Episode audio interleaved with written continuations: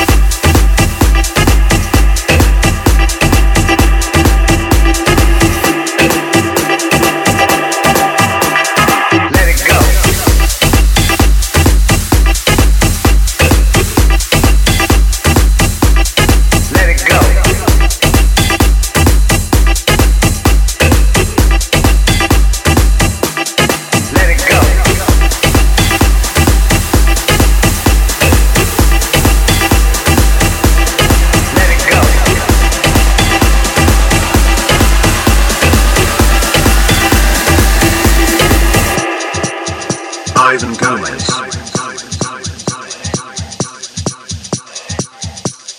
First of all, you need to let the past go. It's over. Let it go. If it was good, let it go. And sometimes you shouldn't cling too much to the good thing. Well, if it was bad, let it go. But sometimes you shouldn't cling too much to good things. Cause while you looking at what good happened in the past, you might miss what good is happening right now. So it's good to let things go. go, go.